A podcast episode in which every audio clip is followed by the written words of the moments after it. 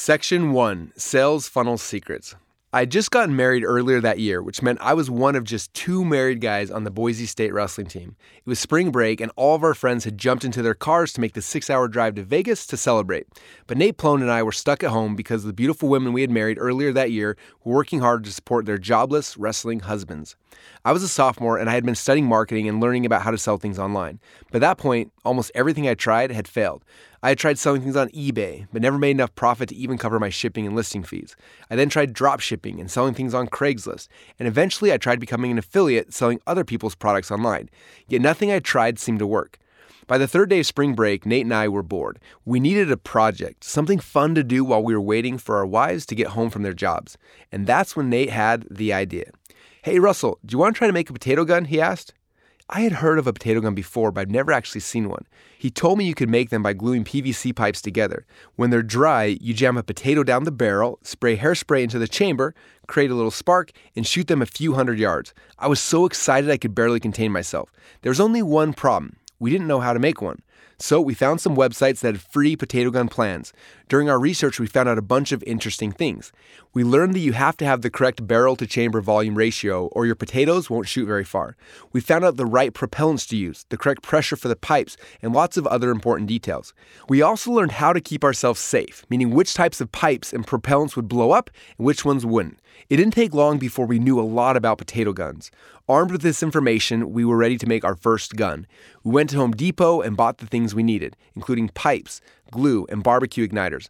We spent the next few days making the gun, and when it was finished, we found a secluded location and started shooting it. We had one of the best times of our lives. It was so much fun. We spent the rest of that week making more guns, trying out other plans, and even creating some designs of our own. During that week, we learned more about potato guns than 95% of the world would ever know. In fact, you might say we became experts.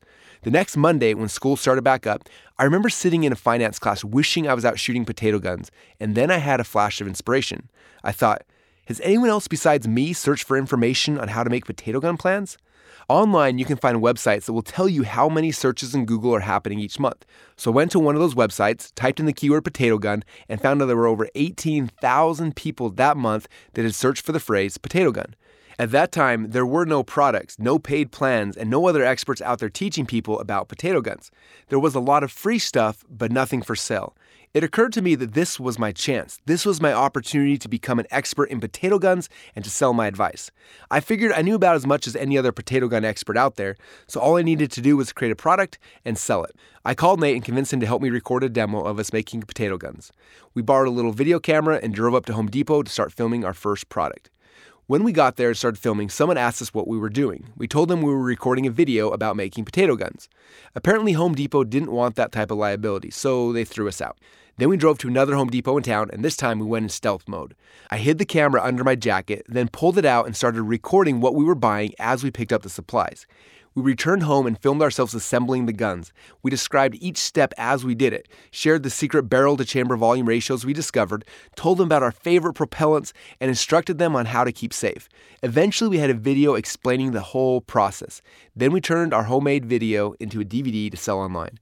I remember being so excited that I was going to have my own product selling online. We burned a bunch of copies of our new DVD, got my website set up, added an add to cart button, connected it to a shopping cart, and then went to Google to start buying ads.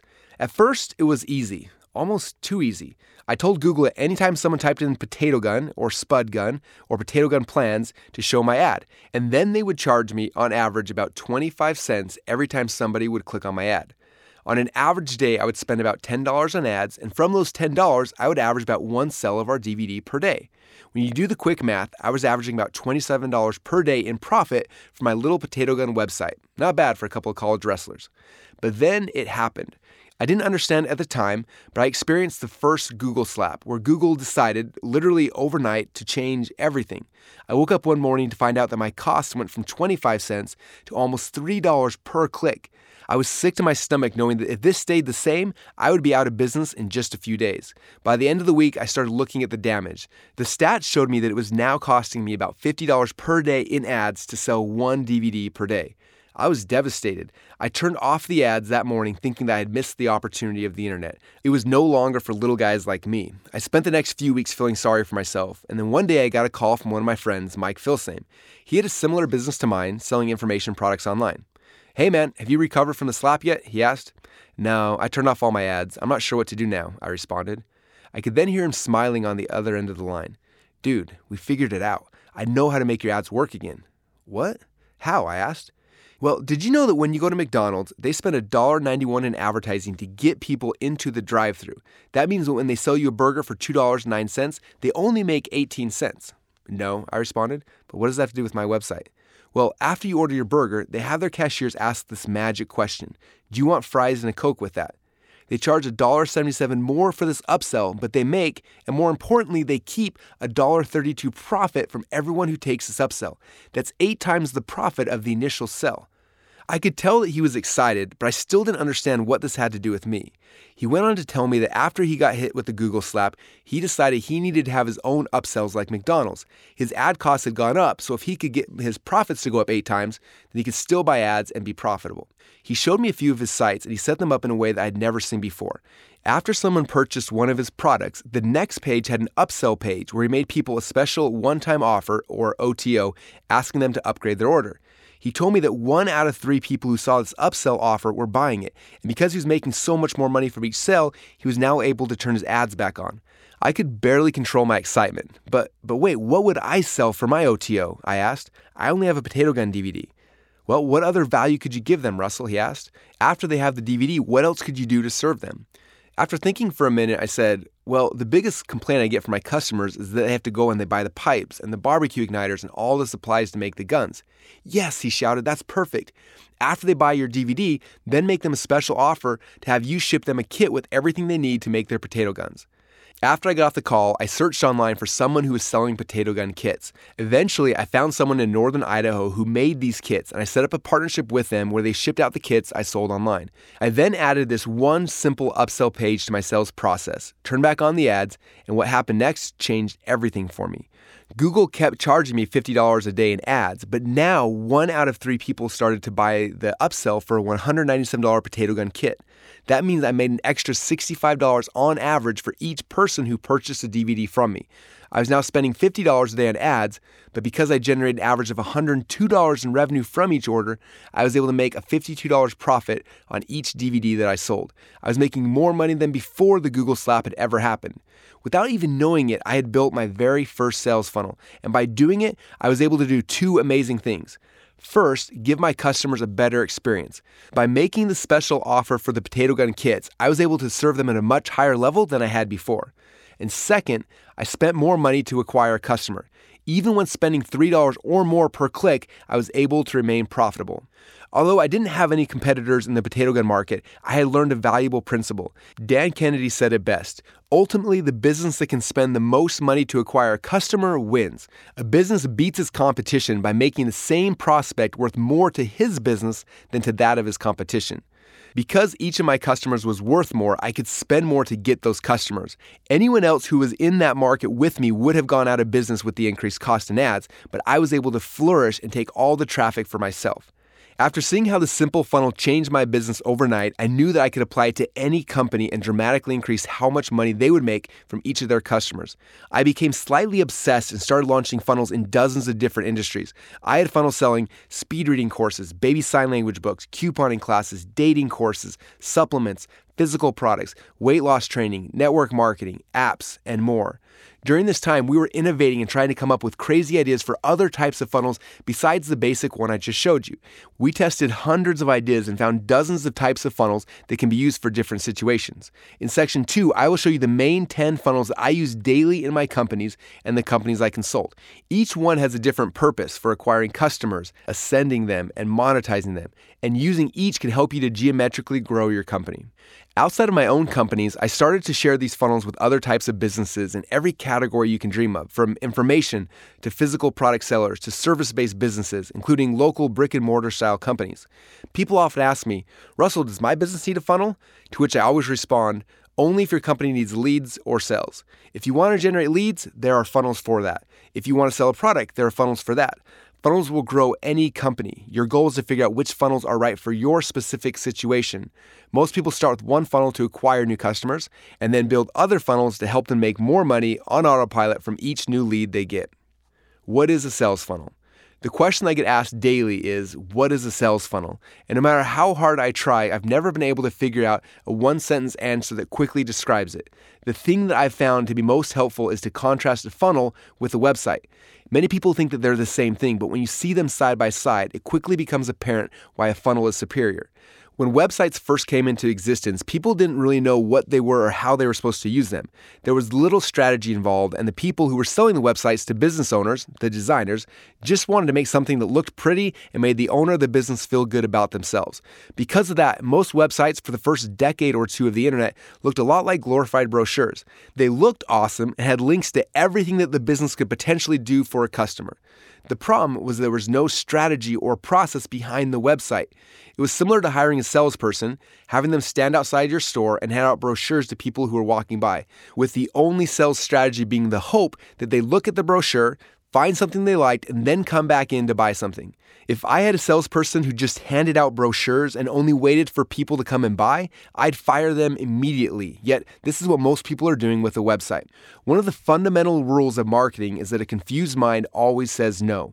Most websites have so many buttons, so many calls to action, so many menus leading to hundreds of different pages that the only thing the website really does is confuse people.